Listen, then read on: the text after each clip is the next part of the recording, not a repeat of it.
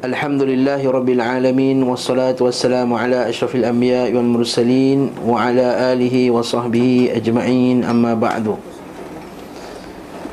Segala puji bagi Allah Subhanahu wa Ta'ala kerana dengan limpah dan kurnia dapat kita berkumpul pada hari ini untuk menyambung pengajian kitab Zadul Ma'ad, iaitu bekalan untuk kita berjumpa dengan Allah Subhanahu wa Ta'ala al-Ma'ad fi hadi khairil ibad, pada petunjuk sebaik-baik makhluk, iaitu Nabi Muhammad sallallahu alaihi wasallam. Hari ini kita sambung pengajian kita berkenaan dengan fasal seterusnya, petunjuk beliau sallallahu alaihi wasallam berkenaan dengan zakat. Betul kan? Kata penulis rahimahullahu taala, berkata al-Imam Ibn Qayyim al-Jawziyya rahimahullahu taala. Ada orang Ibn Qayyim Ibn Jauzi pun tak kenal. Jadi dia kata, inilah puak-puak Wahabi baca kitab Ibn al-Jauzi. Jadi Ibn Qayyim, Ibn al-Jauzi Talbis Iblis tu lain. Kita jangan masuk Kariman kan, kitab Talbis Iblis. Itu Ibn al-Jauzi. Ini Ibn Qayyim al-Jawziyya. Beza jauh benar, ha? Jauh sangat. Jadi bezakan Ibn Qayyim al-Jawziyya dengan Ibn al-Jauzi. Berkata Imam Ibn Qayyim al-Jawziyyah rahimahullahu ta'ala, fasal iaitu faradaha Rasulullah sallallahu alaihi wasallam, Rasulullah sallallahu alaihi wasallam mewajibkan zakat fitri.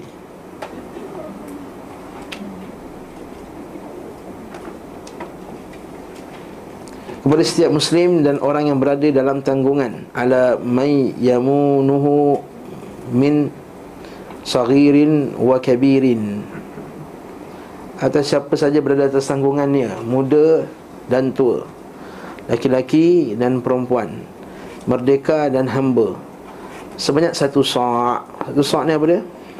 Satu gantang.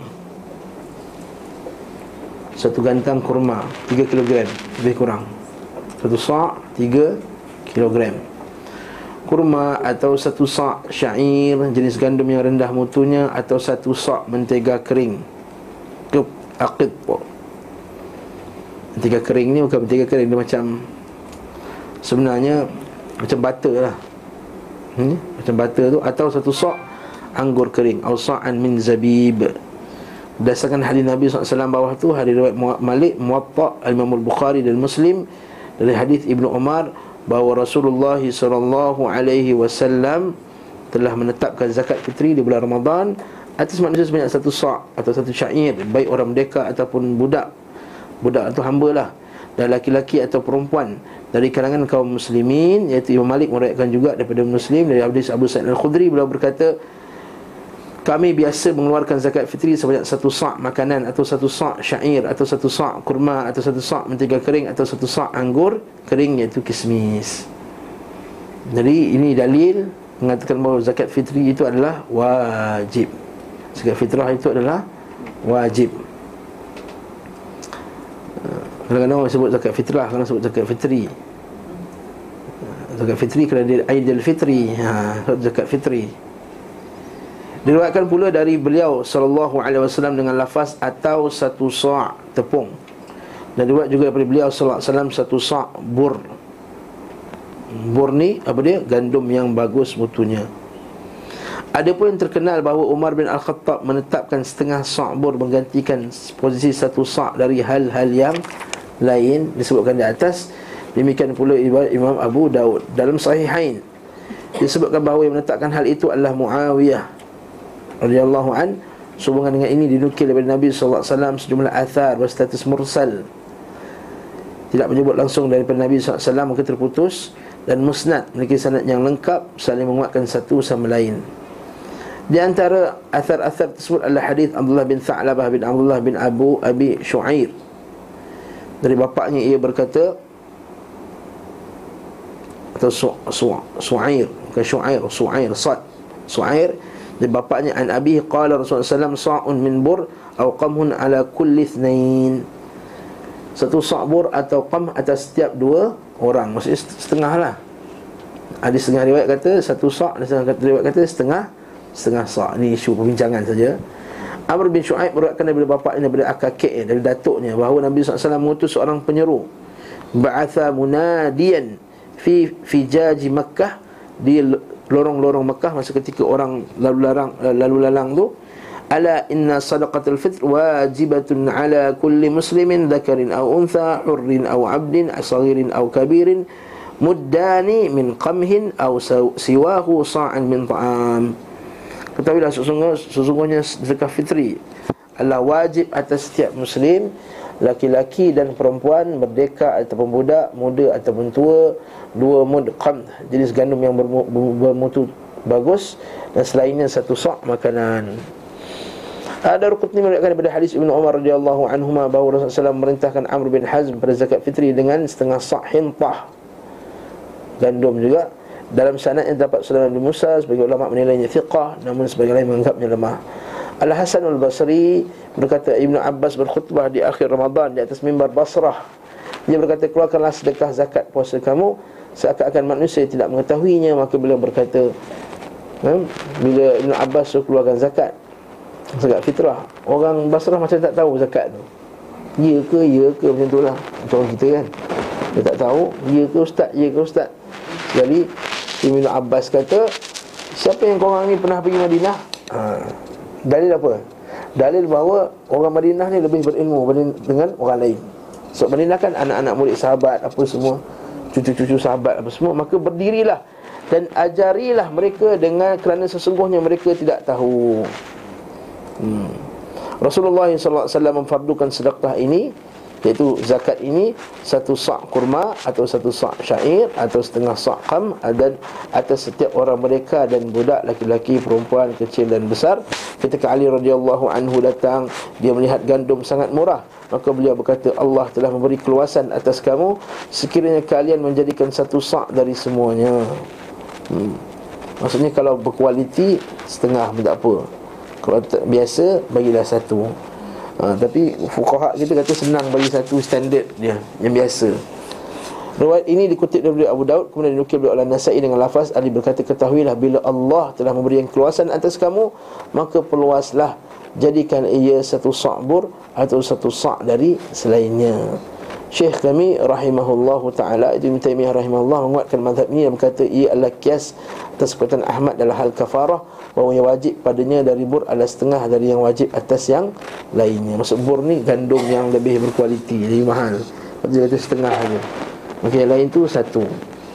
Tapi para fuqaha kita kata, satu bagi standard yang biasa yang kita makan. Tapi kita kata yang kita bayar zakat fitrah tu beras. Ini isu yang zakat fitrah ni apa dia? Al-Syafi'i mengatakan zakat fitrah mesti dibayar dengan beras. Namun para fuqaha, sebagian fuqaha kata boleh bayar dengan nilai. Boleh bayar dengan nilai. Jadi kalau tanya dengan saya personally, saya nanti saya akan bayar dengan beras. Kalau dalam tu ada beras ke? Tak, maksudnya makanan asasi. Makanan kita boleh bagi kurma, boleh bagi gandum, boleh bagi barley, boleh bagi anggur, boleh bagi mentega. Maksudnya makanan asasi orang situ lah. Imam Syafi'i buat formula tu ketika beliau di mana? Maksudnya dikeluarkan fuqaha, keluarkan hukum tersebut, dikata bahawa ini adalah daripada makanan asasi orang. Sebutlah kita bagi kurma, semua makan kurma ni je. Makan kurma 2 biji tak larat dah. Syafi'i kata beras. Bukan Syafi'i kata beras. Syafi'i kata makanan asasi, bukan beras. Makanan asasi. Bukan. Makanan asasi dekat Malaysia adalah beras. Dan Imam Syafi'i rahimahullah kata tak boleh keluar ikut nilai. Tukarkan. Maksudnya nilai beras RM7, sekarang RM7.20. Nah itu kan. Saya tak ingat dah. Sekilo. Sekilo 3 kilo. Kan? RM7.20. Ya ke? RM9 dah, wallahualam. Sebab dah lama tak bayar pakai duit, bayar pakai beras, direct kita beli beras Jaludi Hasan tu, lepas tu kita bagi. Beras Jaludi Hasan. Apa nama dah? Tak nak sebut nama kan, promote kan, ada gambar Jaludi Hasan tu. Tak kisahlah berapa pun, Faiza ke apa ke. Maksudnya beras yang standard lah. Janganlah, jangan pula basmati. daripada Afghanistan tu bagi, itu memang mahal. Kalau dia makan itu besar, orang memang makan. Tak, bukan makanan asasi Malaysia, sederhana. Bukan untuk orang tu. Bukan. Bukan macam kita, kalau kita biasa makan basmati, kita pun zakat fitrah basmati. Bukan macam tu. Makanan yang standard yang kita makan, itu Mazhab Syafi'i. Lepas tu kalau kita tengok sebagian ustaz kita, dia kata mesti bayar pakai beras juga. Namun kat situ para fuqaha dia buka juga ruang, sebagainya buka ruang untuk bayar pakai nilai. Wallahu alam, yang rajihnya tak syak lagi ialah bayar dengan beras. Kita bagilah dekat amil tu. Nah, amil beras tak terima, hantar dia, kita bagi je. Sebab dia dengan culture dia. Kalau kita tengok masyarakat Cina, kalau hari raya ni limau tau, dia tak kasih duit. Dia limau tau, dia import sampai import kan, berjuta-juta. Maknanya dia barang tu kan, bukan duit.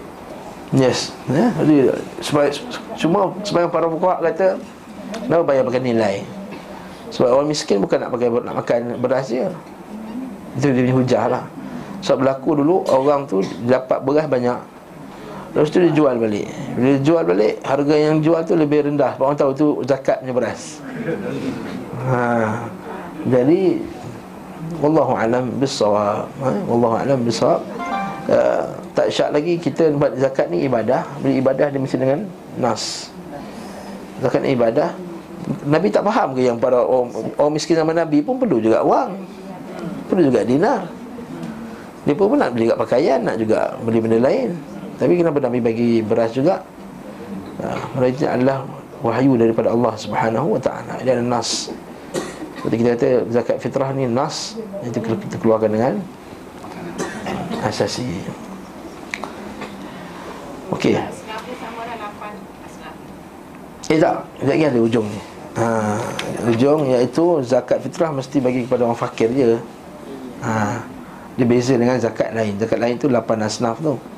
Adapun zakat fitrah hanyalah diberikan kepada orang miskin sahaja, untuk menggembirakan orang miskin bersempena dengan hari raya. Orang yang boleh zakat fitrah ni ada hak juga atas yang dia boleh. Yes, kalau dia amil, amil ada. Tapi amil sekali lagi, amil ialah dilantik oleh kerajaan. Bukan saya kata, tuan-tuan dia raya bagi saya bagi-bagi. Itu bagi dapat 100 kilo, saya ambil 1/8. Bukan macam tu. Amil lah yang dilantik oleh kerajaan. Sebab tu kalau kita tengok dia punya amil-amil ni yang ada slip-slip tu kan, dia dah peruntukkan dah. Dalam 90 slip dapatlah dekat dia 3 keping resit yang akan dibagi kepada dia lah, nilai dia. Jadi betul yang berebut-rebut nak buka kaunter tu, buka pasar malam dia buat rasa. Sebab apa dia dapat sebahagian daripada zakat yang dikutip tu. Okey, tak apalah, yang kita bagi pun muazzin, bila-bila yang gaji dia pun bukannya besar sangat, barakallahu fikum. Kan? Tak apa, bagilah depa, okey? Tak ada masalah. Yang dikejarnya tu pahala dia mengutip ataupun dapatkan duit tu, tak kisah. Kita tak tahu apa dia niat dia. Kalau niat dia dua sekali pun okey. Kalau dia niat dia mungkin, kalau niat dia nak buat, nak cari, nak dapat hasil banyak supaya orang miskin bergembira di hari raya nanti. So kita tak petikankan niat dia. Dia nak buka lah kat pasar raya ke, dekat mana-mana ke, buka lah. Bagi saya tak apa, tak masalah. Bahkan itu satu syiar Islam. Dia buka kat Tesco, dia buka kat Jasco, depan tu bagus, supaya orang kafir pun tampak bahawa Islam ni memang bersungguh-sungguh nak kutip duit untuk orang yang susah. Barakallahu fikum. Okay? Itu kita tak apalah. Dibagi masa dah raya, patut bagi sebelum raya, sebelum untuk raya. Itu tanya pusat zakat. Ya, sepatutnya memang kita nak gembirakan orang sebelum raya. Sebab tu kita seafdal-afdalnya kita bagi. Sebab tu kita bagi pada sebelum raya tu kepada orang yang berhak menerimanya. Sebab tu kalau di setengah-setengah negara, dia bagi awal-awal dekat 3-4 hari sebelum tu. Lepas tu sehari sebelum tu dia bagi. Macam sahabat saya daripada Qatar, dia kata, kenapa kat Malaysia ni macam ni? Dia kata, kalau kat Qatar, dia kata dah malam raya tu dah bagi-bagi dah. Dah buat rombongan jalan ramai-ramai pergi bagi pada orang yang susah apa semua. Bila kita buat macam tu, barulah ada rasanya rapat antara yang orang miskin dan orang kan. orang susah dan orang yang senang. Nampak kereta besar-besar datang, bagi beras, bagi ni. Bagus orang kaya tu, walaupun dia kaya tapi dia ingat kita. Nampak tak? Itu tujuannya, supaya ada taklifil qulub, kita melembutkan hati, dan juga kita merapatkan hubungan. Kan kita belajar awal-awal tu, kata Ibn Qayyim, menghilangkan rasa hasad daripada orang miskin kepada orang yang kaya, dan juga menghilangkan sifat sombong orang yang kaya terhadap orang yang miskin. Bila kita pergi, kan kita pergi tengok, tuan-tuan rahmatullah, tak tahu tuan ni pun ramai lagi orang miskin. Subhanallah, kita pernah buat sekali. Kita pergi, memang miskin, Masya Allah. Teman-teman ni lah, teman-teman di sebalik kondo-kondo dan juga pub-pub yang ni semua ni, rupanya di celah-celahnya ada panggil urban, apa ni kan, urban poverty ni kan, kemiskinan bandar ni. Memang ada. Ada satu tu perempuan tu, 6 orang anak, ibu tunggal. Kerja dia cleaner kat sini belakang ni. Dia kerja cleaner, Masya Allah. Rumah dia pun sederhana lah, kita rumah tahu kita lah rumah orang yang susah, sederhana. Barakallahu fikum. Jadi tuan-tuan, kita kata zakat yang paling bagus sekali, sedekah yang paling bagus sekali kita bagi kepada siapa? Orang yang memerlukan tapi tak minta. Kita kena cari. Kalau kita sendiri tak bagi, boleh, tak ada masalah. Ustaz Kazim tak setuju ya. Waktu mengeluarkan zakat fitrah dan korban, ya.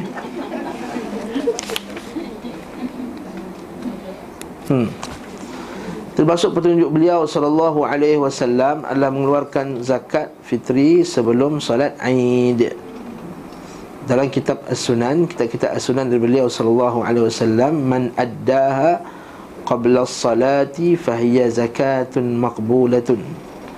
Siapa yang menunaikannya sebelum solat, fahiya zakatun maqbulah, maka zakat yang diterima. Nampak kat sini bahawa Nabi SAW menggunakan istilah zakat tu, istilah syarak. Jadi kita ni jangan pakai istilah syarak itu, kita faham istilah bahasa. Seperti golongan liberal, dia suka pusing macam ni. Zakat tu kan penyucian jiwa. Jadi apa saja penyucian jiwa tu, itu zakat lah. Seperti ajaran batiniyah, dia kata bukannya keluar duit tu yang penting, penyucian jiwa tu zakat. Itu merepek. Wa man addaha ba'da as-salah, maka barang siapa yang menunaikan yang selepas salat, itu salat as-salah kan, alif lam lil ahadi itu, salat hari raya, fahiya sadaqatun minas sadaqat, maka dia sedekah daripada sedekah-sedekah yang biasa, yang lain lah.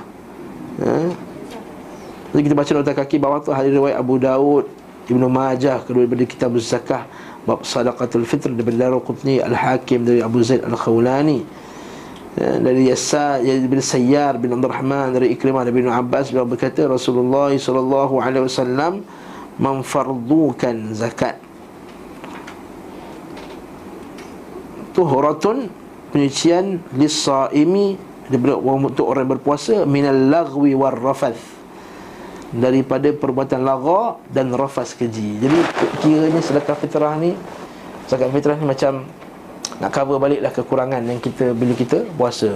Bila kita puasa, kita maki orang, termarah orang, apa semua, lara buat benda apa-apa ketika puasa tu, zakat fitrah itulah yang menyucikannya. Serta sebagai makanan bagi orang-orang yang miskin. Barang siapa yang menunaikannya, seperti hadis yang disebut tadilah, siapa yang menunaikannya sebelum solat, maka itulah zakat yang diterima. Siapa yang tunaikannya lepas, tak diterima dah zakat dia. Sebab tu kita kata waktu zakat fitrah adalah sebelum hari raya. Cuma start dia bila? Mazhab Syafi'i kata start masuk Ramadan, satu Ramadan dah boleh bagi. Okey. Cumanya seafdal-afdalnya memanglah sebelum hari raya, sebelum pagi sebelum solat tu. Tapi waktu yang bagus ialah di akhir-akhirnya. Sebab kalau kita bagi awal, bagi berah awal, dia dah makan dah, gembira hari raya apa lagi, dah habis untuk buka dah. Tujuan dia bagi tu macam sehari dua, dia boleh buat ketupat, dia boleh buat apa ke, lemang ke, apa yang dia nak buat. Barakallahu fikum, untuk dia bergembira di hari raya tersebut. Dan idkhalus surur, memasukkan kegembiraan kepada orang berhari raya, itu adalah sunnah. Lepas tu kita kata apa hukum bagi duit raya? Boleh, tak ada masalah. Cuma jangan ajar anak minta duit raya. Tu beza kan. Bagi duit kepada orang hari raya untuk menggembirakannya, termasuk benda yang bagus. Cuma jangan ajar anak kita minta duit raya, itu je. Qada lah, kalau tak sempat bayar qada. Yes, bayar sama aman, tak ada double-double. Tapi kalau terasa diri tu berdosa, bayarlah lebih. Dah lah buat terlebih. Lepas tu nak bagi RM8 juga, terasa lah sikit berdosa, bagi lebih RM50 ke sedekah. Bila sedar, qada lah. Tak payah tunggu Ramadan.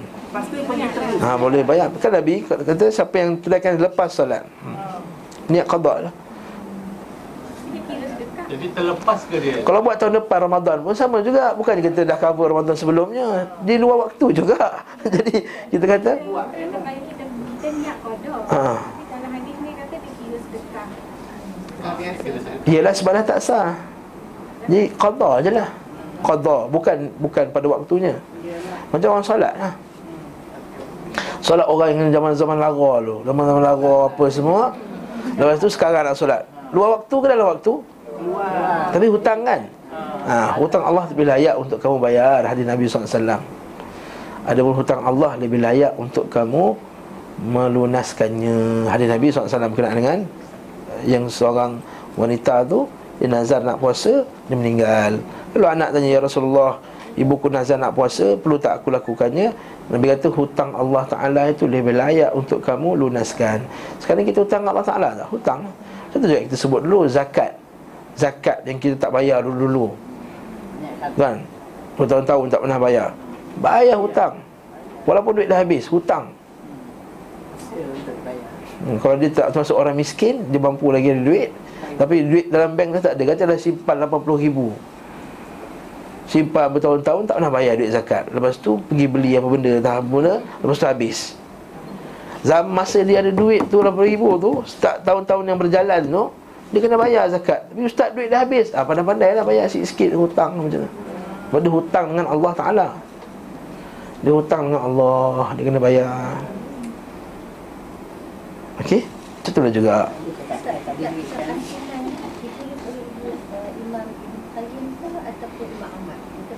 Bukan As-Sunan. Sunan tu kita sunan-sunan lah. Kita hadis. Sunan Ibn Majah, Sunan Nasa'i, Sunan Tirmizi dan lain-lain. Okey? Ustaz nak tanya Ustaz, macam isteri suami yang bayar. Yes. Kalau kita sendiri nak bayar, silakan. Tak ada masalah. Isteri nak bayar, sebab dia rasa dia ada duit, dia kerja beribu-ribu gaji, dia pun nak menyucikan, nak rasa cucikan diri dengan keluarkan duit dia sendiri. Silakan. Boleh? Oh, nak bagi sekali lagi. Macam suami dah bayar, tapi kita kasi kerja dia nak bayar. Itu dah kira sedekah biasa, tak kira zakat. Macam orang sembahyang zuhur 3 kali. Mana yang wajib? Yang first je lah. Second, third tu jadi sunat lah. Contohnya, dia sembahyang kat masjid, balik rumah, bang, teringin nak berjemaah dengan abang, dah lama tak berjemaah. Okey lah, kita jemaah. Dia pun jemaah dengan isteri dia. Atau that one dia kira hadiah, sembahyang hadiah. Bahawa suami dia jadi imam sekretar. Yelah, sebenarnya sunat lah. Suami tu sebenarnya sekali lagi sunat lah kiranya. Macam tu juga zakat. Zakat fitrah, bayarlah 10 kali. Tetap hari nak bayar. Hari ni jumpa Amil bayar RM8, tetap hari bayar. Yang kira zakat wajib tu satu je, yang lainnya sunat.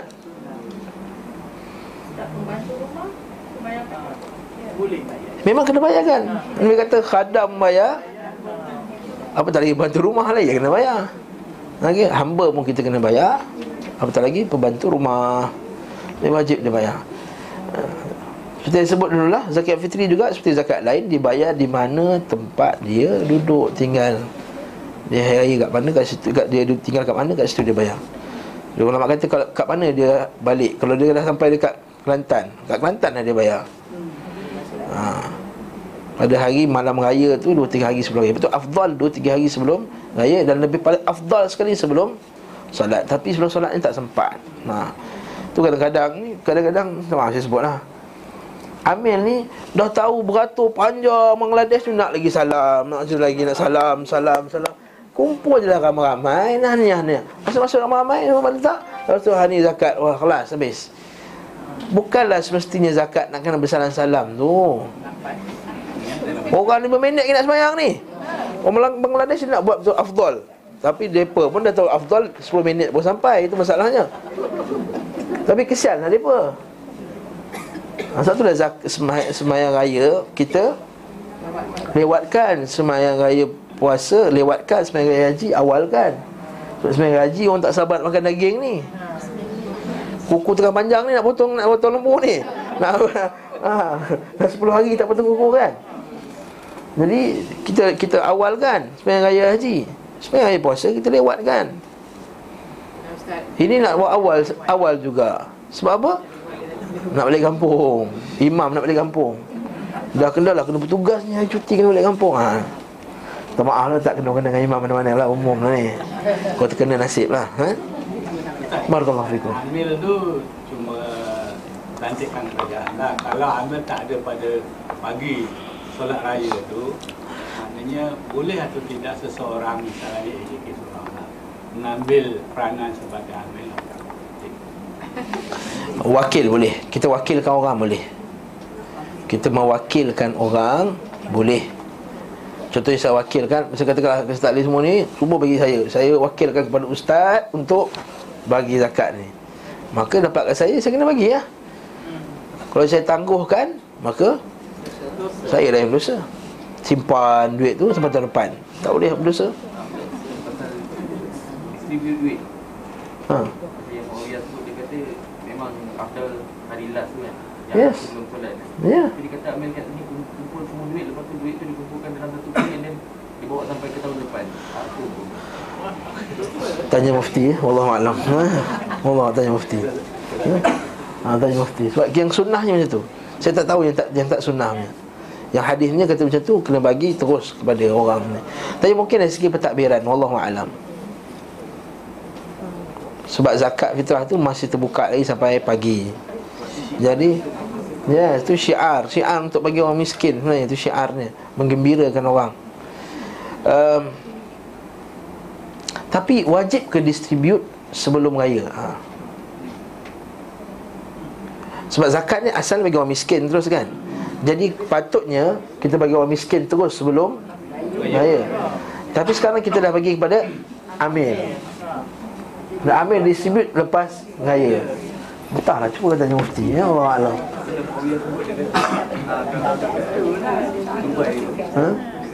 Malam raya ambil dah buat kerja. Betul saya. Malam raya, sebab tu saya setengah-setengah negara malam raya dah distribute. Sebab apa? Dah nak bagi pada orang miskin. Jadi tanggungjawab membahagikan terletak pada amil ataupun terletak pada pusat zakat. Kalau kita dah bagi kepada amil, amil akan bagi, hantar ke pusat zakat. Bukan dia tak boleh bagi disebut suka hati. Sebab risip tu dia kena bagi kat balik.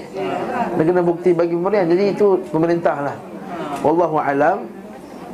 Wallahu'alam. Dia prosedur tu sebab saya ingat lagi masa saya kecil dulu di kampung saya. Masa tu belum ada pusat zakat lagi. Jadi orang yang ditugaskan sebagai amil oleh ketua kampung lah biasanya. Orang yang paling besar di kampung itu ketua kampung lah.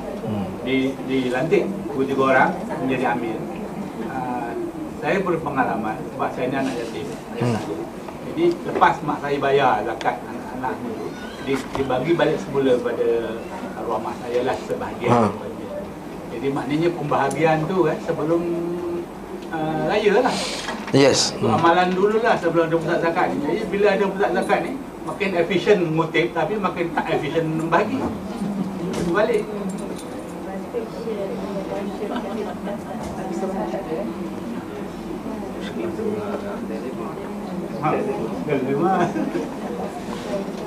It defeat the purpose lah maknanya.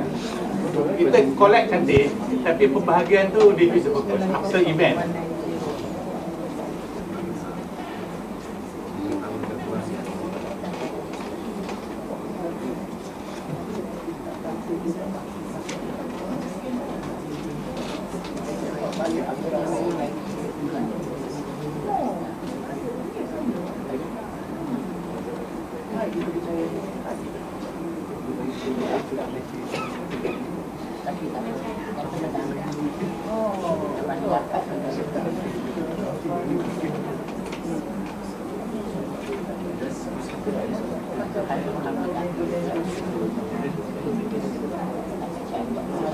Ini fatwa Sheikh Ibn Jibrin.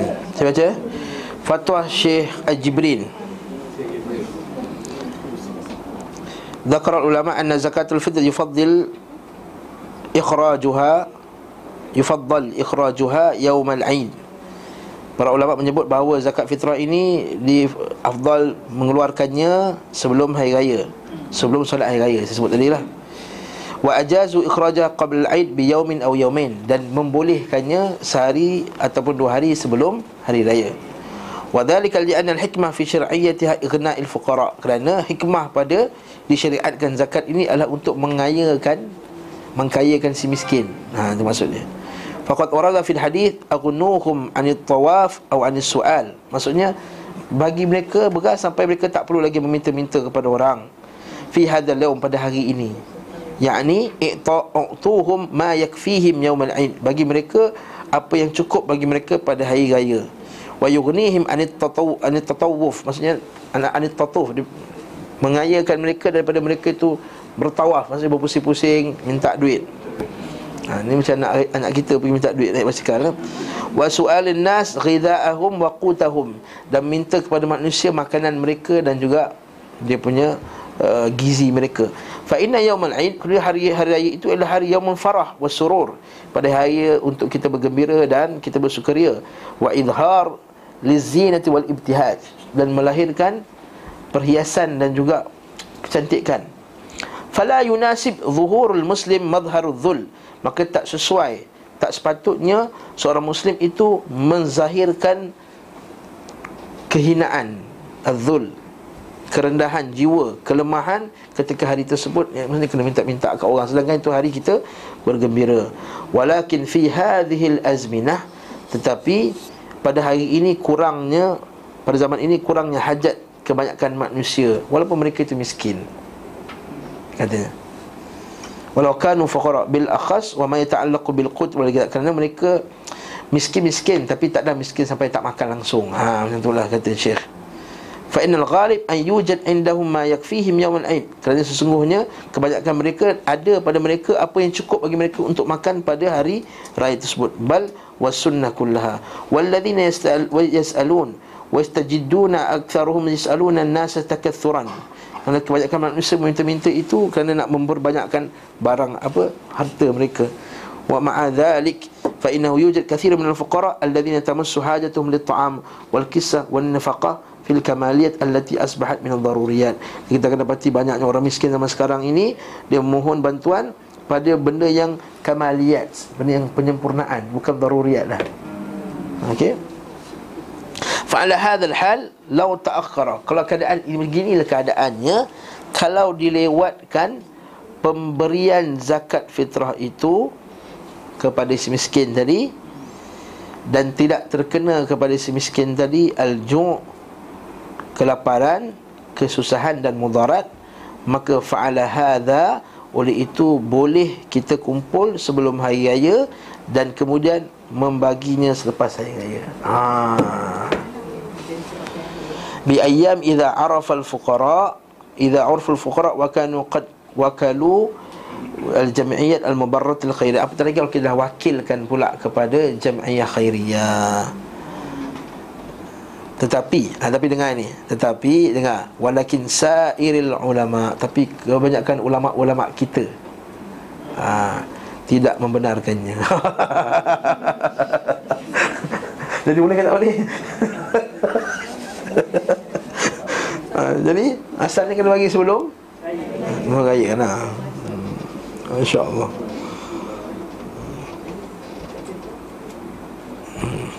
Tadi disebut pasal sukaria. Ya, nah.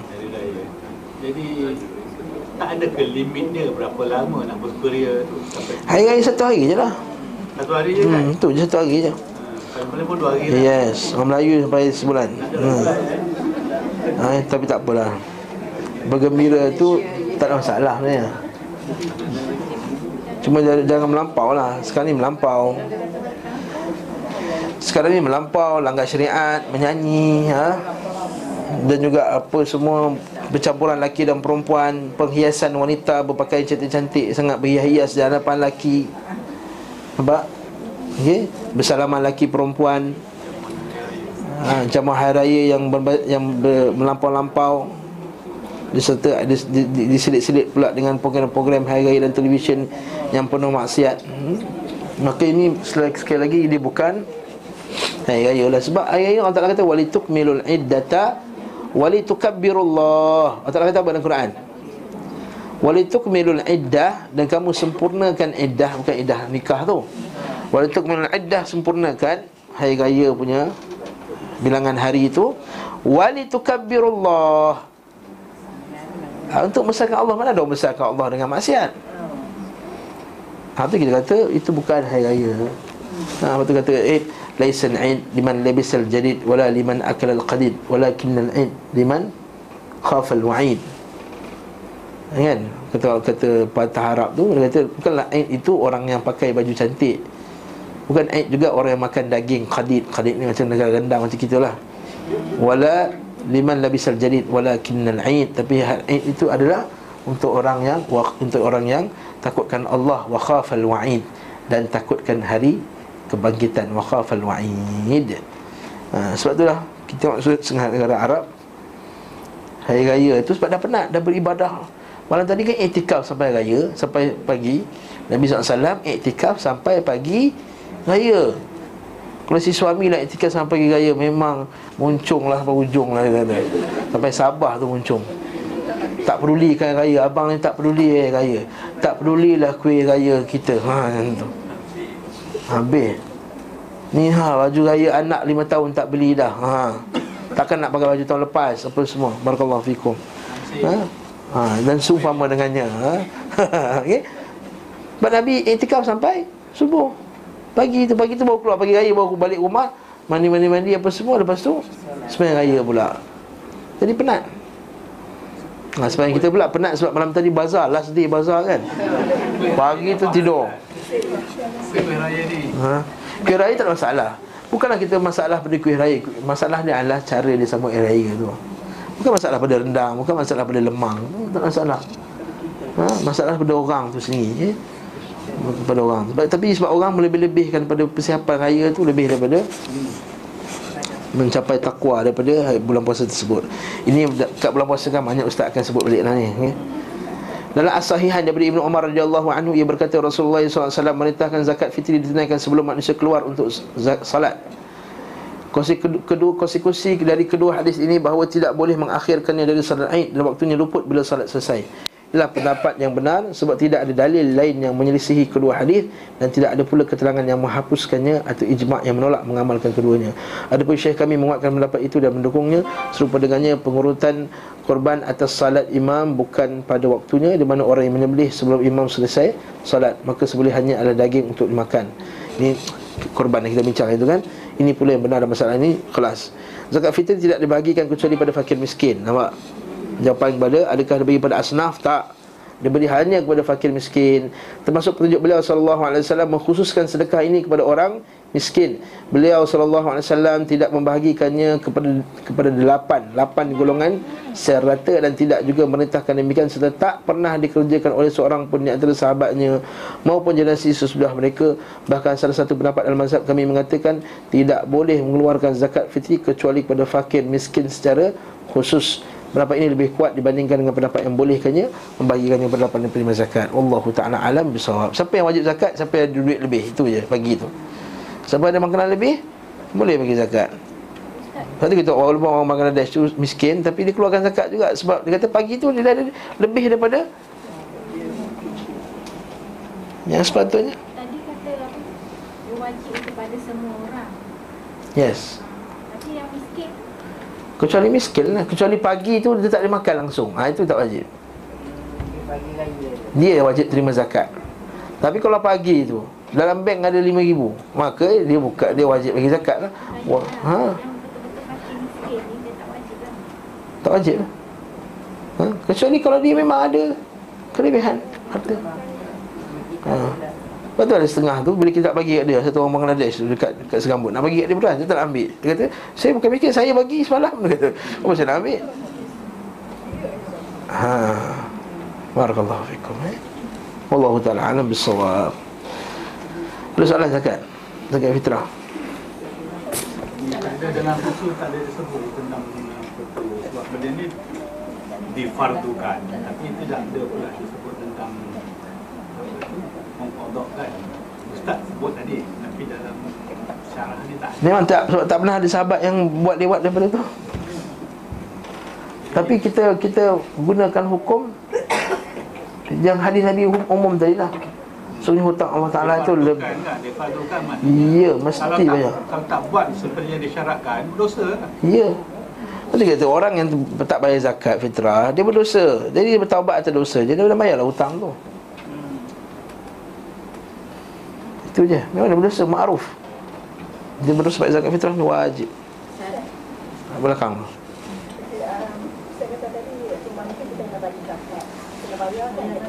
bayarkan zakat untuk dia kalau di bawah kita. Macam anak-anak kita kalau dia bekerja, dia orang bayar sendiri kan. Patutnya bayar sendiri lah. Macam pembantu pun kita bagi gaji pun kita kena bayar juga. Kalau rasa nak bayarkan, dia bayarkan lah. Yalah, tapi tak wajib. Kalau dia rasa dia nak bayar sendiri, dia bayar sendiri. Kalau bantu kita dari Filipin, gaji RM1,200 sebulan. So, kan? Kewajipan lah Ustaz. Jadi kalau rasa dia nak keluarkan, keluar. Kalau kita nak keluarkan, tak ada masalah. Siapa yang wajib membayar? Siapa yang wajib membayar ialah orang yang menanggung orang lain. Itu je. Orang di bawah tanggungan dirinya dan orang di bawah tanggungannya. Jadi kalau dia rasa dia bertanggungjawab kepada dia punya dia sebab dia bagi makan apa semua, kita nak bagi kat dia, kita nak bayarkan untuk dia pun tak ada masalah.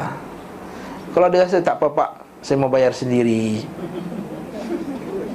dia nak rasa bayar, dia nak rasa ibadah. Orang ni dia buat sendiri, dia rasa lain kan. Dia rasa dia nak beribadah, dia nak bayar sendiri zakat, dia nak rasa. Sebab sebelum ni dia susah. Ada satu macam tu.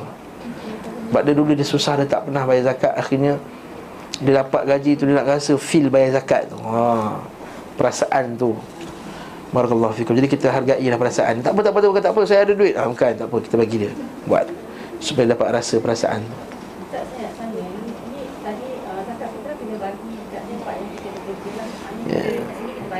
Sebab kita tinggal, bukan bekerja, tinggal.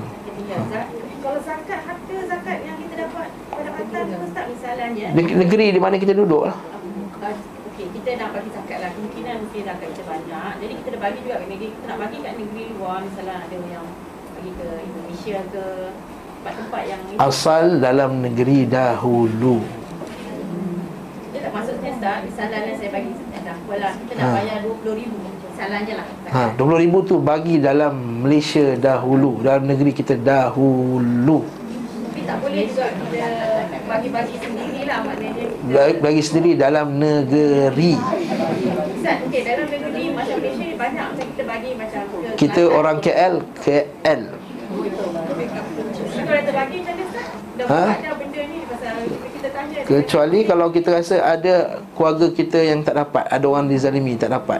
Yang tak dapat, maka nak bagi dia. Semoga Allah Ta'ala terima dah zakat tu. Tapi asalnya bagi dalam negeri. Macam Ustaz, zakat pun kita boleh bagi pada saudara mana kita juga. Sahih, kan, betul. Kita boleh bagi, betul. Kita tahu memang dia tak ada, kita bagi jugalah. Dari duit zakat kita tak bagi, kita bagi-bagikan, itu boleh lah. Tapi kalau yang luar negara dan dah terbagi tu, tanya mufti, tanya pusat zakat. Tanya pusat zakat.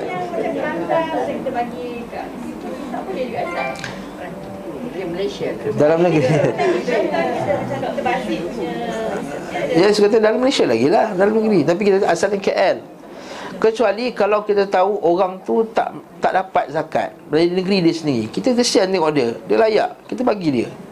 Itu secara persendirian lah. Persendirian. Kita bagi kat sekarang, kita kumpul pusat zakat sini wilayah, kita dah bagi dah. Kita bagilah. Jadi kita nak bagi juga yang kita tahu, yang kawasan-kawasan tempat kita ada juga. Yes, boleh. Tapi kita tahu juga yang macam dekat Lantan, dekat Pahang, ada juga institusi yang memerlukan, kita bagi juga. Jadi adakah salah kita bagi gitu? Tak salah. Semua sekali kepada Mazhab Syafi'i katakan boleh bagi terus. Mazhab Syafi'i kata boleh bagi terus. Mazhab Syafi'i bagi betul, cuma Mazhab Syafi'i diketatkan pada 3 asnaf saja. Dan kita kata dia dalam, kalau dia kalau mazhab lain boleh bagi walaupun bukan tiga asnaf saja boleh kita bagi. Sebab tu kita boleh bagi kat untuk basit boleh, kita bagi kat tempat-tempat lain boleh. Tapi barakallahu fikum, asalnya kita selesaikan negeri kita dulu. Kalau ada negeri kita tak makan sebab kita bayar zakat kat tempat lain, kita berdosa. Ha. Kat negeri kita orang sebelah kampung-kampung kita, kita sibuk kat Kelantan, kat Terengganu apa semua. Rupanya dekat kampung kita 2-3 selang rumah ada yang tak makan. Tak makan. Dosa tak? Nabi sallallahu alaihi wasallam kata, hadis sahih Muslim, siapa yang bagi makan kat orang luar, dia biarkan keluarga dia yang tak makan sendiri, maka seburuk-buruk manusia. Ha. Lepas tu kita kata, kena pastikan dia dulu. Lepas tu kita kata, bukannya isu boleh tak boleh. Boleh. Tapi kalau kita bagi kat luar, orang keliling kampung kita tak makan.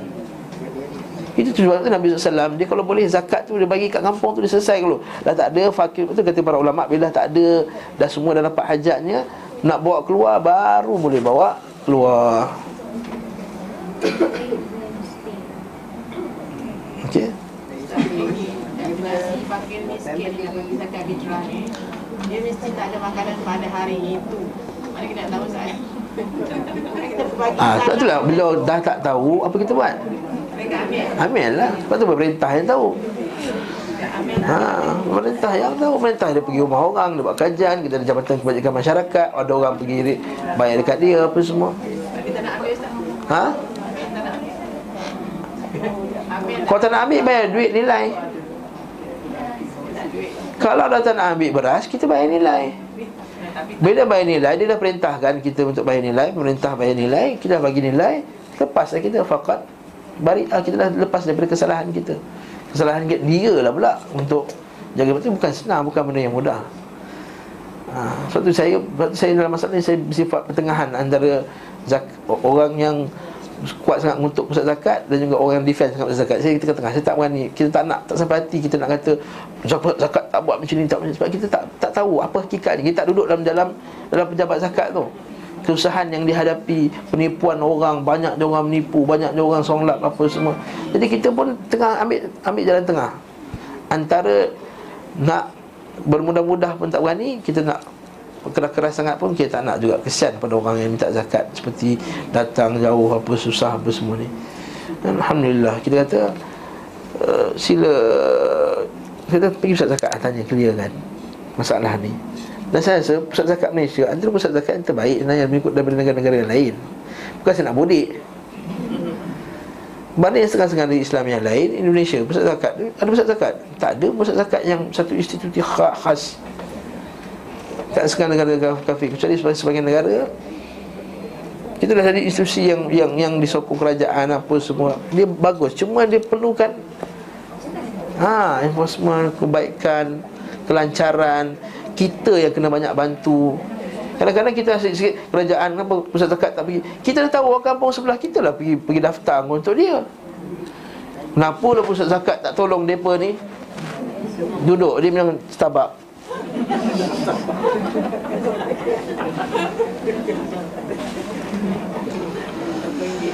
Kita pun tak buat kerja. Kita pernah pusing kampung kita, tengok sampai miskin. Saya tanya, yang duduk kau Kota Damansara, pernah naik kat flat Kota Damansara tu, BRT, pernah tengok?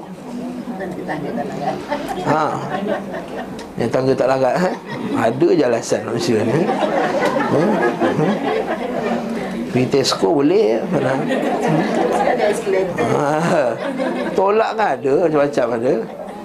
Tapi artis kan dah ada lift dah, tak ada masalah alasan.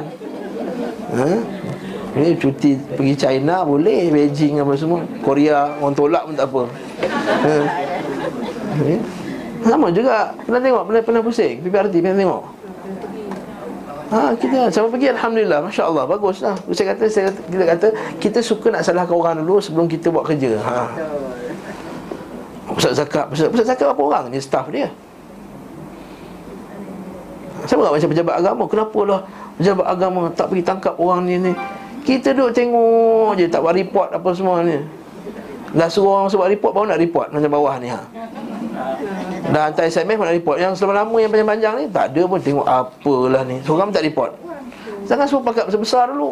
Datuk sana, datin sini. minta maaf sebut lah. Kena-kena tu nasib lah.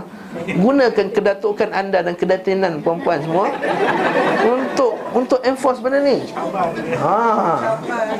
Masya Allah, minta maaf lah. Saya sebut ni. Gunakan, kita punya. Kan kita kata mungkaran fal yughayyirhu biyadihi. Yadihi tu kuasa kita. Kuasa kita ni pangkat besar dulu. Jadi bos sana, setiausaha mana sini apa semua. Gunakan. Kita ni ustaz ni apa, cakap pakai kopiah je, cakap macam ni je. Bawa kereta pun kita buruk, dia pun tak pandang kita. Barakallahu fikum. Assalamualaikum. Bantu-bantu. At-ta'awun al-birri wa taqwa wa la ta'awun al-ismi wal udwan. Ustaz, tak tahulah sekarang ni, kalau kita tak berjaya tahun, dia akan hantar kita kalender. Mana dia tu? Tanya Ustaz Zakat lah, tanya saya. Wallahu a'lam bissawab. Jangan tanya saya, wallah. Tanya Ustaz Zakat.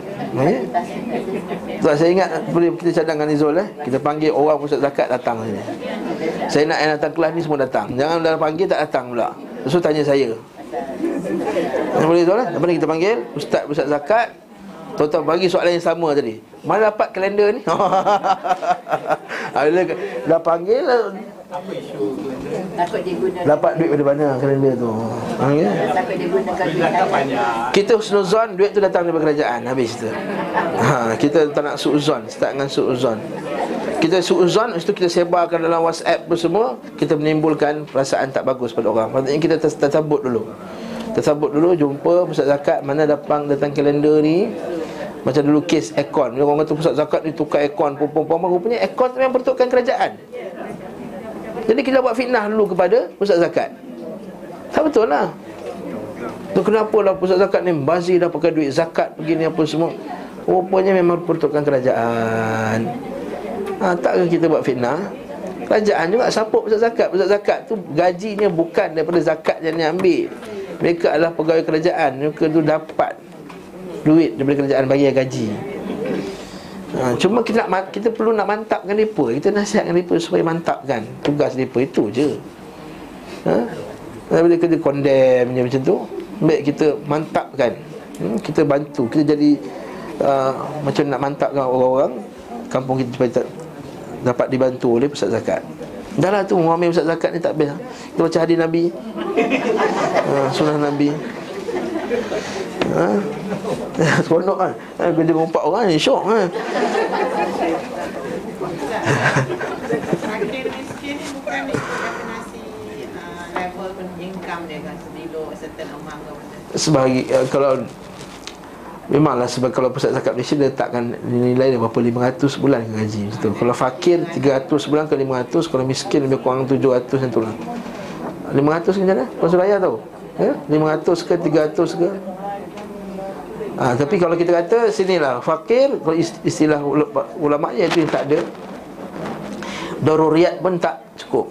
Saya sebut banyak kali dah. Ya, fakir. Daruriyat pun tak cukup. Pakaian pun tak ada, rumah pun nak roboh, makan pun tak cukup. Seperti baru ni ada orang keluarkan di satu rumah anak yatim dekat Sungai Buloh ke mana tu, yang makan bubur je budak-budak tu, kesian. Memang miskin, rumah anak yatim memang miskin. Yes. Okey. Yes.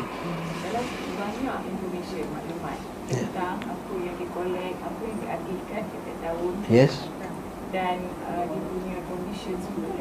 yes. Tu sila buka. Mereka buat banyak kerja ni. Pusat zakat wilayah contohnya, dia buat, dia bagi permit teksi kepada orang yang susah. Dia bukakan gerai apa semua bagi mereka. Ada satu dekat Segambut kan, Surat Salam. Maju dah kedai tu. Orang dekat flat tu miskin.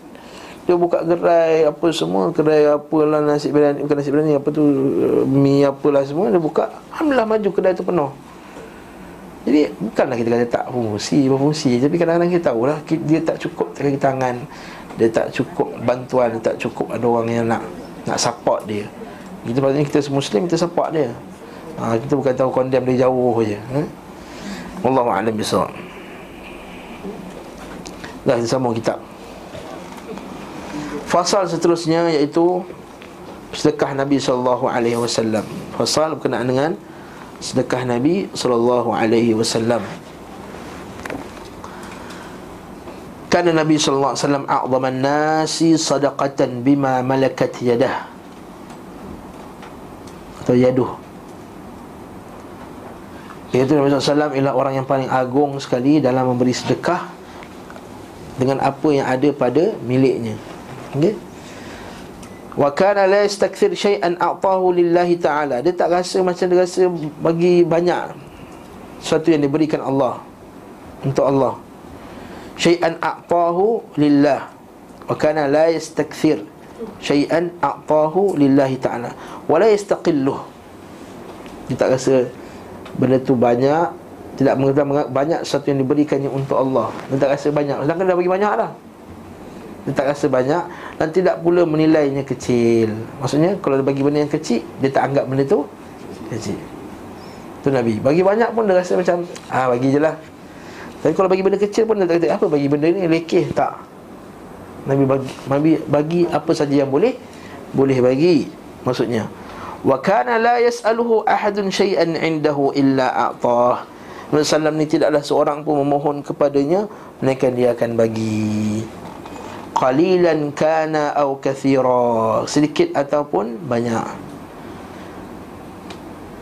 Sedikit atau banyak. Wa kana ata'uhu ata'an man la yakhafu al-faqr. Pemberiannya adalah pemberian iaitu orang yang tak takut kepada kemiskinan, seperti hadis Musa bin Anas. Ma su'ila Rasulullah sallallahu alaihi wasallam, tak ada buku ni saya sebut. Rasulullah banyak sangat hadis yang tu Imam Al-Qayyim dia tak bawa hadis. Dia bagi kesimpulan sebab terlalu banyak hadis berkenaan dengan sedekah. Tuan boleh buka sendiri dalam kitab. Tapi saya bacakan sini beberapa contoh daripada hadis Nabi untuk menguatkan apa yang disebut oleh Ibn Qayyim. Antaranya hadis yang diriwayatkan oleh Muslim daripada Musa bin Anas. Ma su'ila Rasulullah sallallahu alaihi wasallam 'alal Islami syai'an illa a'tah. Tak satu orang pun yang memohon kepada Nabi sallallahu alaihi wasallam melainkan Nabi akan bagi dia. Faja'ahu rajulun, datang kepadanya seorang lelaki. Fa'atahu ghanaman baina jabalain, dia bagikan kambing di antara dua bukit. Maksudnya penuh tu dia bagi semua. Faraja'a ila qaumih, maka dia pulang kepada kaumnya. Ya qaum aslimu, wahai kaumku, masuklah Islam. Fa inna Muhammadan, sungguhnya Muhammad itu yu'ti ata'an, bagi satu pemberian, la yakhshal faqah, dia tak takut kemiskinan. Kita nampak orang yang bagi macam takut miskin dengan orang bagi tak takut miskin.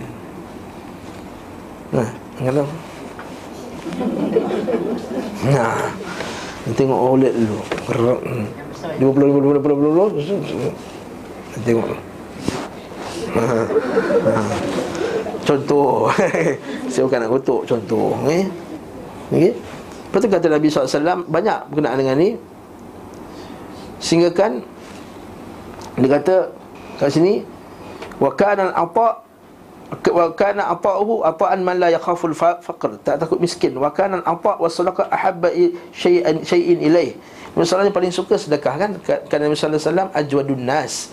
Nabi itu ajwadun nas, paling kuat sedekah. Wa kana ajwadu fi Ramadan, pada bulan Ramadan. Dan bahkan Nabi SAW ni sebelum dia jadi Nabi pun dia dah kuat sedekah, betul tak? Kan bila Nabi SAW balik daripada Gua Hira tu, bila keadaan dia menggigil tu kan, kata datang jin kot. Khadijah kata apa? Takkanlah jin. Ma'azakallahu abda, Allah Ta'ala takkan menghinakan kau, wahai Muhammad. Sungguhnya engkau ni apa? Tahmilul kalla wa taksibul maqdum wa taksibul ma'dum, kan, wa tuqrid dhaif, kamu ini tasilul arham, kamu sambung silaturahim, wa taksibul ma'dum, kamu bagi orang yang tak ada barang, maksudnya kamu bantu, wa tahmilul kal, kau sanggup menanggung kesusahan orang untuk bantu dia, wa tuqrid dhaif, engkau bantu orang yang engkau menghormati tetamu, wa tuqrid dhaif. So Nabi SAW sebelum dia jadi Nabi, dia dah macam tu sikap dia. Dia masuk, dia dapat wahyu saja, lagi bertambah-tambah dia punya kuat sedekah. Itu kita kat sini. Sampai ada satu hari Nabi SAW, ja'a unas ila Nabi SAW fasaluhu fa'atahum, fasaluhu fa'atahum, fasaluhu fa'atahum hatta nafida ma indah. Dan Nabi SAW Dia kata datangnya daripada hadis Abu Said Al-Khudri, datang orang 10 manusia datang minta Nabi, Nabi bagi. Datang minta Nabi, Nabi bagi. Datang minta Nabi, Nabi bagi. Sehingga hatta nafida ma indah, sehingga habis apa yang di sisi Nabi sallallahu alaihi wasallam. Ini kat sini. Wa kana sururuhu wa farquhu bima yu'tihi a'zam min sururi akhif bima ya'khudhu. Kegembiraan Nabi sallallahu alaihi wasallam itu adalah pada memberi. Bahkan ketika memberi, Nabi lebih gembira daripada orang yang kegembiraan orang yang bila dapat something. Kita dapat something bukan main happy kita, betul tak? Tapi Nabi terbalik, dia bagi tu dia lebih happy daripada bila dia dapat something. Sampai satu hari Nabi SAW, seorang orang Arab Badawi, daripada hadis Jubair bin Mut'im, annahu bainama wa ma'a Rasulullah sallallahu alaihi wasallam ma'ahun nas muqbilan min Hunain. Dia patah balik daripada perang Hunain. Al-laqatil Rasulullah sallam al-Arab yas'aluna. Aliqat maksudnya sempatlah seorang Arab datang kepada Nabi sallam nak tanya soalan. Ittarruhu ila samurah fa khatifat rida'uhu. Dia tarik ataupun jatuh Nabi punya Rasulullah sallam, "U'tuni rida'i. Kalau kana 'adl hadil idah na'aman laqassamtuhu bainakum thumma la tajiduni bakhila wala kadhuba wala jabbana." Dia tarik Nabi punya kain tu, dia kata, "Ya Rasulullah, aku nak kau punya kain." Oh, Arab Badui, "Aku nak kau punya kain." Nabi kata, "Ambil." Dia kata, "Apa ada kat aku akan bagikan, supaya kamu dapati aku ni tak bakhil, tak dusta dan tak pengecut." Sebab itulah kalau kita baca doa kan, Allahumma inni a'udzubika minal hammi wal hazan, wa'udzubika minal ajzi wal kasal, wa'udzubika minal al-jubni wal bukhul. Kenapa Allah Ta'ala dekatkan jubun dengan bukhul? Kalau ajzi wal kasal betul lah, hammi wal hazan kan, ham rasa gudah gulana, hazan sedih. Wa'udzubika minal ajzi, lemah-lemah, wal kasal. Memang dekatlah tu, rasa lemah-lemah je. Lemahlah nak pergi sen taklim. Jom pergi IKEA, nak ikut. Nampak? Nampak tak? Macam tu lah kita kan. Macam anak kita nak demam lah, okey lah tak pergi sekolah ini, kita pergi orang utama. Yeay, tu lah tak demam dah. Macam tu lah. Okay? Yang ketiga, wa'udzubika minal jubni wal bukhul. Kenapa Allah Ta'ala kaitkan jub dengan bukhul? Sebab orang yang bakhil ni dia takut pengecut, kecut miskin. Dia pengecut, dia takut Allah Ta'ala tak bagi dia rezeki. Sedangkan dia sepatutnya dia yakin dengan Allah Ta'ala apa yang dia bagi. Ma naqasa malu min sadaqah. Kan Allah Ta'ala takkan mengurangi harta, maka dia pengecut, dia pengecut. Nabi SAW kata, supaya kamu tahu bahawa aku ni bukan bakhil, bukan penipu. Maksudnya penipu maksudnya apa? Bukan kadzub. Maksudnya bila aku cakap, bila aku bagi, Allah Ta'ala akan ganti lebih baik, aku tak tipu. Lepas aku bagi. Dan bukan jabbana, bukan pengecut. Lepas tu kita ni bagi tu tahu dia ni pengecut tak pengecut. Lagi tengok ada setengah ustaz dia bagi macam tu je dia bagi. Kadang-kadang dia berhajat pada benda tersebut. Lepas tu disebut dengan Sheikh Mukbil rahimahullahu ta'ala, orang bagi dia kereta, dia jual kereta nak buat tahfiz dia. Dia kata, aku tak berhajat pada kereta, aku boleh beri makan kat tepi-tepi ni je ada. Pasal kedai-kedai semua dah cukup dah. Kalau kita, mana boleh, takkan nak makan keliling ni je. Nak juga sekali makan kuih tiaw dekat ni, Malinja tu, nak naik kereta juga. Nak juga sekali nak makan mana? Homs. Tak, dia kata, apa yang ada keliling kau je aku.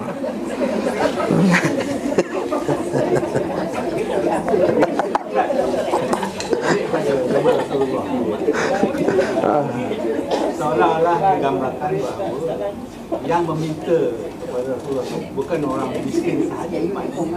Kalau saya lah hidup di zaman Rasulullah, saya akan buat macam nyawa tu, ambil baju. Betul. Betul dalam hadis tu dia sebut, kenapa dia minta? Kenapa dia minta? Dia bukan minta sebab dia nak dua hajat. Dia kata, aku nak barakah daripada baju Nabi SAW tadi. Aku nak barakah daripada baju Nabi SAW. A'ta'u ridai falau kana 'adil anbahna. Tuan Nabi SAW dia kata, "Lau kana li mithlu Uhudin dhahaban." Kalau aku ni ada sebesar gunung Uhud emas, ma yasurruni, aku takkan happy, melainkan Kalau takkan, aku takkan happy kalau lebih dari 3 hari ada lagi masuk kat aku. Oh, terbalik kita kan. Kita subhanallah, terbalik. Masuk yang cakap je lah, terbalik kan. Itu Nabi. Nabi lah dia masuk syurga pun dia buat macam ni ya. Dia kata la yamurru alayya salasun. Aku tak happy kalau lebih daripada 3 hari. Wa indi minhu syai', masih lagi ada benda sebut. Illa syai'in arsiduhu lid-din. Ha, arsid lidain, afwan. Kecuali kalau apa yang aku simpan untuk aku bayar hutang je. Ha, masya-Allah. Masya-Allah, masya-Allah. Allah musta'an. Ni jauhlah kita dari Nabi sallallahu alaihi wasallam. Ha, setelah mengaku bercari syurga je, tak nak ikut sunnah Nabi. Ya. Jadi ada konsep sekarang ni yang terbalik. Simpanlah sekarang untuk masa hadapan. Ya betul lah tu. Simpanlah sekarang untuk masa hadapan, tak ada masalah. Simpan untuk kita berhajat masa hadapan, itu tak ada masalah. Tapi simpan untuk alhaakumut takathur. Haa, itu kata Syekh kami dulu. Dia kata, kalaulah kamu beli semua barang-barang lah, beli Samsung ni, tab ni orang bagi, handphone ni mahal, tapi bukan untuk kamu memperbanyak-banyakkan dunia ni supaya kamu lalai dalamnya, maka tak termasuklah larangan. Nak beli jam yang canggih tu supaya apa? Betul jaga waktu, tak ada masalah. Nak beli ni lah, tab yang paling baik supaya senang nak buat kerja. Nak beli laptop yang terbaik supaya boleh buat kerja dengan baik. Untuk apa? Untuk agama. Dan untuk dunia dia supaya dia boleh berkhidmat untuk agamanya, untuk hasil daripada agamanya. Tak ada masalah. Nak pakai kita besar biasa sedih. Sebab pun nak laju balik kampung, laju nak pergi kelas. Contohnya nak tunjukkan kehebatan orang Islam, nampak orang kafir, tengok banyak kosong boleh pakai, aku boleh jugalah. Nak tunjuk kepada orang, baru orang mengaji agama pun boleh berjaya dalam dunia. Masalah ni kita tak ada masalah. Tapi kalau tunjuk alhaakumut takathur, ai jiran kita dah naik dah 3 series. Takkan kita X1 lagi, dia dah X3. Kita X5 lah. X6 terus lah. Itu alhaakumut takathur. Alhaakumut takathur, memperbanyakkan untuk takathur. Kalau tak ada Quran, waman hayatud dunya illa laibun wa lahwun wa takathurun wa tafakhurun bainal amwali wal aulad. Tidak, dunia ini nak laib, main, tafakhur, nak action. Kan? Kadang-kadang beg tu biasa je, tapi sebab ada apa kat depan tu? Harrods. Tahu tak? Waktu dia, pusing belah sini lah. Asal boleh sebelah sini, tertutup Harrods tu. Buat apa kan? Beli kat Harrods, pergi tutup Harrods. Buat apa? Biar nampak Harrods tu, dia boleh sebelah sini. Maknanya tafakhur je lah. Untuk tunjuklah yang back to Harrods, betul tak? Saya tak nak kuat hukum boleh ke tak boleh ustaz. Saya kata nak tunjuk kat orang lah kan. Tafakhur bil amwali wal aulad. Saya tak nak cakap riak ke, saya tak nak hukum apa. Niat kita lah. Harrods, masya-Allah. Bukan kata-kata wa tafakhurun, nak tunjuk kat orang. Bil amwali wal aulad, dan juga wa takathurun, dan juga untuk memperbanyak-banyakkan koleksi. Negara apa aku tak pergi lagi ya? Negara apa aku tak pergi lagi? Semua dah pergi dah.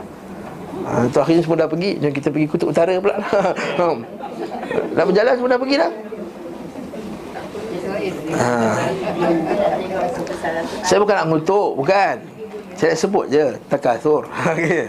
Tapi kalau alhaakum at-takathur tadi, kalau takathur itu mengalhaakum, maksudnya melalaikan kamu, menjauhkan kamu daripada agama, memfitnah kamu. Fatantun anfusakum, fitnah kepada kamu. Kan dulu tak ada benda, dulu masa tak ada duit dulu sangat, dulu gaji biasa-biasa, rajin datang saya taklim. Duit dah banyak, tak pergi saya taklim. Siapa duit dah banyak, nak pergi sana, nak pergi sini, nak pergi sana, nak pergi sini, banyak, dah banyak. Fitnah. Allah suruh kita appreciate kejadian alam. Itu appreciate hadis Nabi dulu. Kejadian alam, hadis Nabi, Quran appreciate. Kita kasi. Okey, barakallahu fiikum. Itu kadang-kadang masya-Allah. Bukan saya kata tak boleh pergi. Sekali lagi saya kata bukan tak boleh pergi. Bukan, jangan alhaakum. Cuma kalau pergi negara kafir tu ada ulama keluar fatwa tu. Bermusafir, bercuti ke negara kafir, apa hukum dia? Tuan-tuan Google sendiri. Saya nak jawab sebab satu orang sini ramai yang suka bercuti. Pergi Google sendiri, apakah hukum bercuti ke negara kafir? Apatah lagi kalau makruf negara kafir itu negara yang memerangi umat Islam. Tuan Google lah, saya tak nak jawab dalam kelas ni. Tak jawab, tanya Ustaz Ali. Bukan nak rahsiakan ilmu. So nak cuba cek sendiri kena. Homework. Okey, astagfirullahalazim. Banyak sangat digression.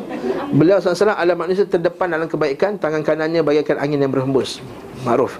Jika suatu kita kata yadul apa, yang memberi lebih baik daripada yang menerima, kan?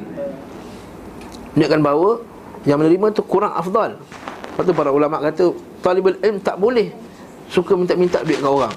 Sebab ma'ruf, orang yang bagi dia lagi tinggi daripada yang menerima.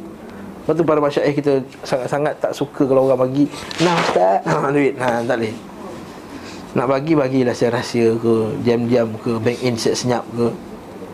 Okey?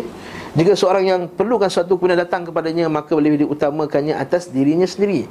Terkadang dengan memberikan makanannya dan terkadang pula memberikan pakaiannya. Dalam hadis ni pakaiannya, ya Rasulullah, dalam hadis Nabi SAW, seorang perempuan telah memberikan Nabi SAW pakaian yang cantik, yang elok, mansujah, yang disulam. Maknanya benda sulam ni benda yang eloklah kualitinya.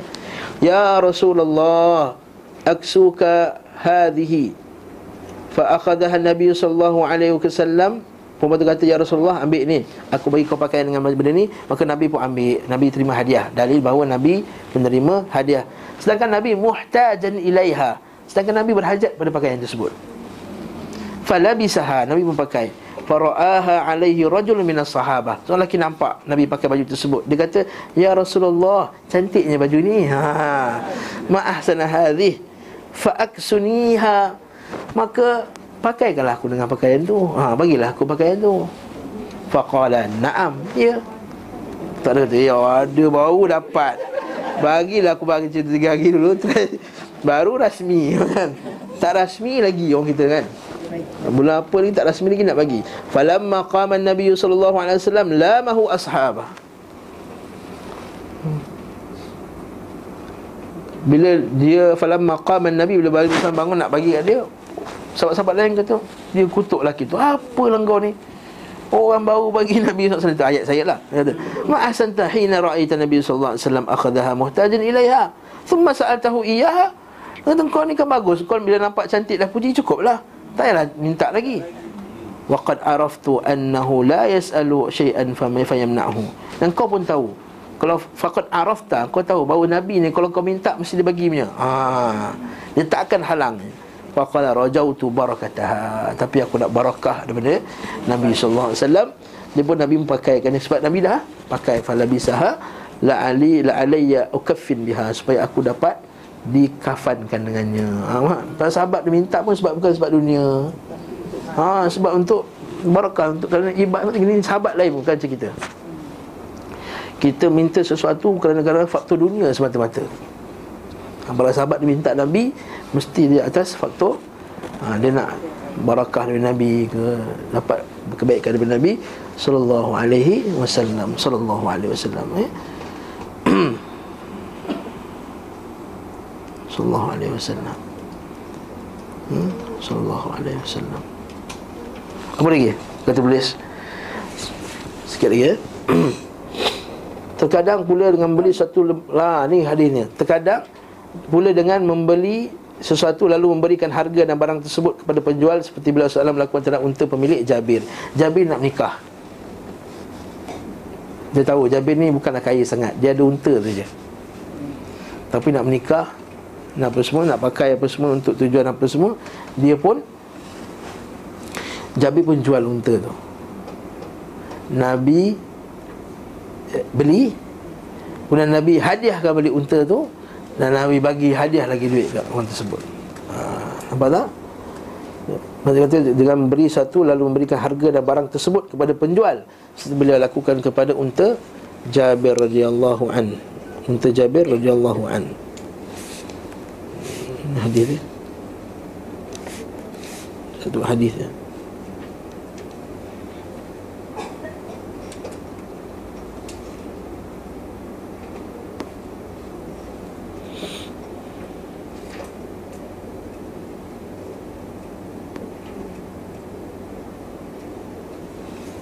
Okey. Sesekali beliau sallallahu alaihi wasallam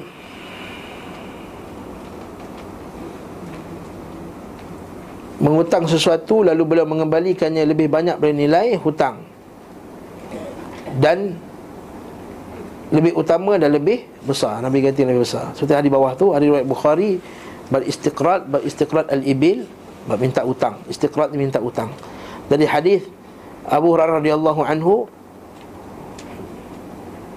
bahawa seorang lelaki minta dilunasi oleh Rasulullah SAW dan berlaku kasar kepadanya. Maka para sahabat berniat menyakitinya. Beliau bersabda, biarkanlah ia, sesungguhnya pemilik hak berhak untuk berbicara. Belikanlah dia satu unta.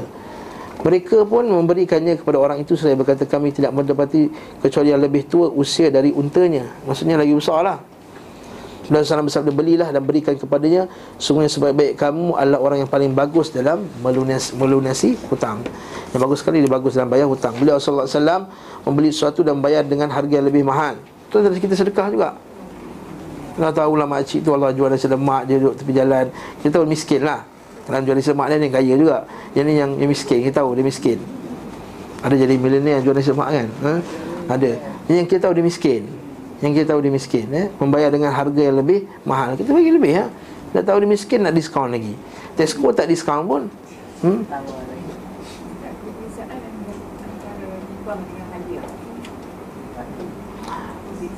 Hadiah ni boleh kita tukar-tukar ni. Boleh pindah-pindah ni. Hibah ni macam tanah, mana boleh kita nak ambil tanah ni boleh. Hibah. Hibah ni lebih umum daripada hadiah. Hadiah ni benda yang kita boleh pindah-pindah, transfer tangan, apa, handphone ke apa. Hadiah. Hibah something yang tak boleh, macam tanah, bangunan. Yes. Sama macam wakaf dia pula. Wakaf boleh kita bagi dan kita gunakan untuk tujuan tertentu bila tempat sebut. Kita tak kata wakaf, saya wakafkan tanah ni kepada awak. Tak. Wakaf tu untuk tujuan umum. Contohnya buat sekolah, masjid, kubur dan lain-lain. Contohnya menerima hadiah lalu membalasnya dengan lebih banyak atau lebih tinggi nilainya. Semua ini dilakukan sebagai bentuk kelembutan dan meragamkan jenis sedekah serta berbuat kebaikan dengan segala hal yang memungkinkan. Boleh tak sedekah kepada orang kaya? Boleh, ulama mengharuskan sedekah kepada orang kaya. Sedekah kepada orang kaya. Sedekah kepada orang kaya boleh? Hadiah sedekah, hadiah lah. Tak, kalau sebut sedekah, hadiah makruf lah. Mana boleh sedekah kepada orang miskin? Mana boleh, tak boleh, boleh. Boleh. Ya juz, kata Imam Nawawi rahimahullah, boleh sedekah kepada orang kaya. Nah, sedekahkanlah. Lapaskan sedekah. Ya, sahih. Lepas tu kalau boleh, kalau dia sedekah kat, kata orang ni biasa je sedekah kepada, saya sedekahkanlah kitab ni kepada semua. Dia terasa, oi, orang tu kerja biasa boleh sedekah kitab. Kita ni milenial-milenial ni tak ada nak bagi. Tak sedekah apa pun. Kat situ boleh. Apa dia? Kalau dia terasa tak terima, sudahlah. Tak ada masalah. Tapi tak boleh terima Nabi SAW. Sedekah dan kebaikan beliau SAW adalah dengan apa yang dimilikinya, dengan sikapnya, dengan perkataannya. Beliau SAW mengeluarkan apa yang ada padanya, perintah mengeluarkan sedekah, memotivasi untuk melakukannya, dan mengajak kepadanya dengan sikap dan perkataannya. Nabi ajak suruh para sahabat kan, keluarkan sedekah. Sungguhnya ini lebih baik, taqun nar wala bisyiqin tamarah. Sungguhnya apa yang sedekah kamu keluarkan itu akan membesar di tangan kanan Allah Subhanahu wa taala. Macam disebut sebelum ni kan. Seperti satu biji akan jadi seperti seekor unta yang besar. Seperti kamu bela kamu punya kuda kamu, kata Nabi sallallahu alaihi wasallam. Dia akan jadi membesar. Bila orang pelit dan kikir melihatnya, niscaya sikapnya akan mengajak orang itu untuk berderma dan memberi. Siapa saja berinteraksi dan berteman dengannya serta melihat jalan hidupnya, niscaya dia tidak akan dapat menahan dirinya untuk berlapang dada dan berderma. Termasuk penjumlah sallallahu alaihi wasallam adalah mengajak berbuat baik, sedekah dan hal-hal yang ma'ruf. Kerana oleh kerana itu beliau SAW adalah manusia yang paling lapang dadanya, paling suci jiwanya, paling baik hatinya. Sebab sedekah dan perbuatan ma'ruf memiliki pengaruh yang menakjubkan dalam melapangkan dada. Ma'ruf kan? Betul kata, kenapa orang kafir dia buat charity gila-gila punya kerja kan? Sebab bila dia buat benda tu, dia rasa happy, rasa lapang dada. Bayang kita bukan setakat nak lapang dada, kita buat ni hanya kerana Allah Subhanahu Wa Taala. Lagilah berganda-ganda daripada apa yang orang kafir buat. Tapi malangnya kita tak dapat perasaan tu. Lepas kita tak buat, kita rasa lapang dada buat kerja. Kita nak buat apa yang manfaat untuk kita di dunia saja kita ni. Kita nak keluar, kita tanya apa manfaat kita pada dunia. Tu ada sebagian orang, orang macam ni Nabi kutuk tu, tak isa abdul dinar, tak isa abdul dirham. Dia tidak memberi illa di dunia, wala yamna illa di dunia. Dia tak memberi melainkan kerana dunia. Dia tak menahan melainkan kerana dunia. Hadis yang kita biasa dengar, apa tu? Tak isa abdul dinar, tak isa abdul dirham tu. Okey. Assalamualaikum. Jadi kalau kita ikut sunnah Nabi SAW, ini sunnah Nabi. Sunnah Nabi bukan dengan tahlil je itu. Ikut sunnah, tak buat tahlil. Itu dia tahu sunnah Nabi, tak buat tahlil. Sedekah dia paling kedekut. Sunnah Nabi tak buat ni, ya hanana. Ya betul sunnah Nabi tak buat hanana. Tapi sunnah Nabi juga ialah kamu infakkan harta kamu daripada jalan dan Allah Subhanahu Wa Taala. Saya sebut banyak kali dah. Kita banyak lagi sahabat kita perlukan infak oleh tuan-tuan rahmatullah. Kita sekarang buat program dakwah kat Sabah. Kita nak bawa ustaz-ustaz kita pergi Sabah. Kita bawa ustaz-ustaz kita pergi kat tempat yang mana sunnah tak tercapai. Kadang-kadang orang telefon saya, ustaz macam ni ustaz. Ada sahabat-sahabat kita yang kerja dia edit video. Tentang edit video tak? Dia buat video ustaz-ustaz semua tu, dia sebar dalam YouTube. Dia potong, dia edit, dia buat cantik-cantik, dia susun soalan. Sebagainya, buat kerja sampai 2-3 pagi, tak ada gaji pun. Kadang-kadang dia kerja jual kitab-kitab sikit. Ada seorang ni jual beras, seorang sahabat kita ni. Dia orang ni, dia tak minta, orang tak pernah minta. Tapi kita tahu, dia orang berhajat. Kita tahu, tengok kereta dia, apa dia pakai. Tengok apa yang dia ni, kat mana dia hantar anak dia ketika dia sakit. Kita tahu, orang kaya mesti hantar hospital swasta punya. Orang susah dia terpaksa beratur berjam-jam, anak dia apa semua. Kita tahu, kita kenal orang ni semua. Dan kepala saya ada nama-nama ni, saya tak nak sebut nama. Jadi, tuan-tuan, faham-faham lah. Faham lah. Kita kadang-kadang boleh bayar orang untuk buat benda yang kadang-kadang untuk apa? Untuk cantikkan pokok rumah kita. Dia bagi ada bentuk macam tu. Beratus-ratus bayar, betul tak? Tak maaf, saya bukan nak kutuk. Saya sebut je. Benda-benda macam tu kan? Benda-benda macam tu kita sanggup bayar. Kadang-kadang nak tempah baju terbaik, kita pergi kedai yang paling mahal lah nak tempah baju. Tak main kedai-kedai biasa kamu baru ni. Dia pergi tempat hebat-hebat yang sampai beratus-ratus. Tapi kenapa kita tak boleh nak keluarkan pada benda yang bakal membantu anda di akhirat kelak? Sebab tu Nabi SAW kata, orang yang sedekah ni, dia sebenarnya dia orang yang sedekah ni dia macam pakai baju besi yang luas. Dia pakai dah selesa, dan dia akan defend ni. Orang yang bakhil ni pakai baju besi, tersangkut kat tekak dia, tersekit dan tak boleh tak boleh nafas. Yang akhirnya dia akan jadi susah kena. Tak.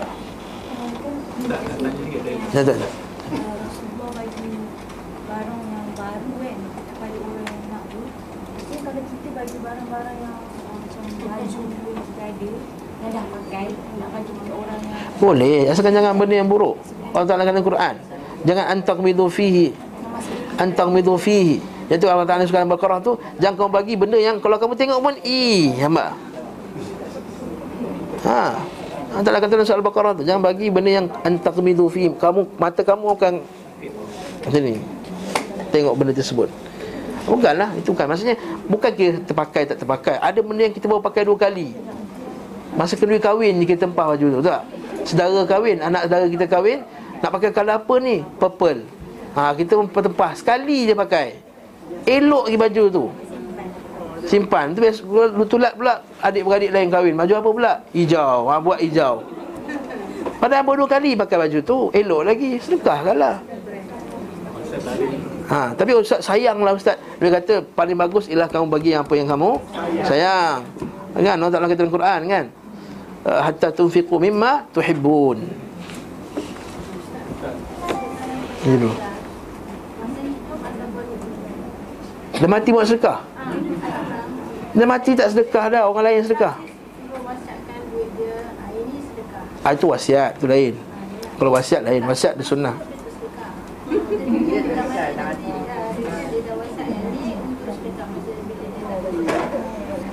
Boleh 1/3. Tak lebih daripada 1/3. InsyaAllah dapat kat ganjaran, insyaAllah. Husnuzan kat dia. Katakanlah dia ada 10 juta, dia tak nak sedekah masa hidup dia, tapi masa nak mati, aku wasiatkan 3 juta untuk ihsan taklim. Okey. Tak ada salah. Okey. Tadi Ustaz sebut tentang rumah anak yatim yang miskin. Saya rasa dalam Klang Valley ni, kebanyakan yang saya tahulah, rumah anak yatim ni sebenarnya berlebihan sangat. Rasa-rasa tak boleh. Masalah pengurusan tu, sepatutnya orang yang mengurus anak yatim ni terlebih dahulu dia kena buat homework dia lah. Dia, pada saya lah, apa guna dia buat rumah anak yatim, nanti kesan dia jadi begitu. Sepatutnya dia boleh dia boleh berinteraksi dengan rumah-rumah anak yatim. Okey, tak apa. Saya sepatutnya dah habis masa. Maksudnya, ya ada rumah anak yatim yang lemah pengurusannya, tak nafikan. Jadi kita tolonglah pengurusan ni, habis cerita. Kita tolong pengurusan dia. Sebab orang ni niat asalnya memang niat dia baik. Dia memang niat dia nak buat anak yatim. Allah, kita ni ada duit ni nak buat apa, kita buat anak yatim. Tapi rupanya tak kerti pengurusan. Apa kerja kita? Puan, saya datang untuk bantu pengurusan. Habis, InsyaAllah kita bantu. Sabtu ni kita ada ceramah khas, kena dengan tajuk kita sebut tadi, Alhaakumut Takathur. Tajuk ni Worldly Greed Diverts You. Depan oleh Syekh baru kita nak bawa. Ni kita kata debut lah, debut kat sini, Harith Al-Syaraida, satu da'i daripada Iraq yang warga negara-negara Kanada. Orang Kanada, orang Iraq duduk kat Kanada, masya-Allah, imam kat Kanada apa semua, dan dia berdakwah bersama dengan Sheikh Ibn Jibrin dekat Kanada dulu. Barakallahu fiik. Kita tengok, nak tengok dulu sebelum nak tengok datang sini, buka YouTube cari dia, Harith Al-Syaraida, ada banyak ceramah di dalam YouTube. Kita akan tengok, barakallahu fiikum, ceramah dia sangat menarik dan bagus. Kalau soalan tadi, okey, sebelum bersurai, ada sahabat kita Puan Maharum Ahmad Rahim. Saya rasa ada seorang yang kita kenal kot. Dia sedang sakit tenat kerana kanser kolon. Maka kita doakanlah dia. Doakan dia, semoga Allah Ta'ala meringankan kesusahan dia. Pencerahan, sembahyang hajat perlu ke 7 orang. Sembahyang hajat tak sunnah Nabi SAW. Tak perlu 7 orang, tak perlu 5 orang. Sembahyanglah 2 rakaat dan mohonlah kepada Allah Subhanahu Wa Ta'ala. Nak namakan hajat ke tak hajat ke, itu cerita lain lah. Tapi doalah. Tak perlu nak kata kena ada 7 orang pun nak sembahyang hajat pun nak jadi. Wallahu a'lam bissawab. Sallallahu ala Muhammad wa ala alihi wasallam.